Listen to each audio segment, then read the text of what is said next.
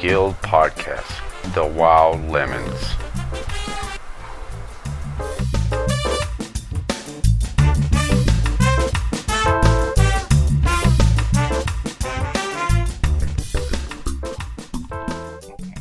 Welcome to our first Guild podcast. This will be a weekly podcast that will concentrate mainly on Guild activities. For game information, we have ASF Entertainment, which produces the Intergalactic News Networks. That gives you the latest information on WildStar. Also, we have the weekly Nexus Report, which is made by Carbine Studios. And if you already don't know, ASF Entertainment is produced by our very own Kid Lee. Both of these podcasts can be found on the Guild website main page. Our first subject I'd like to discuss is recruiting. Uh, recruiting is a major part of the Guild's activity right now because we're trying to increase our memberships for raids. And if you're on the game, please post a recruit message at least once a day. And don't forget, at the end of the month, we are will be giving a credit out for the person who recruited the most members to the guild. I would like to bring up the guild's benchmark. At the end of this week, most of the guild that are planning on to raid should be at level 30. We need to keep the pace up. It's not a very fast pace, but we don't want to slow two times. So your guild your goal should be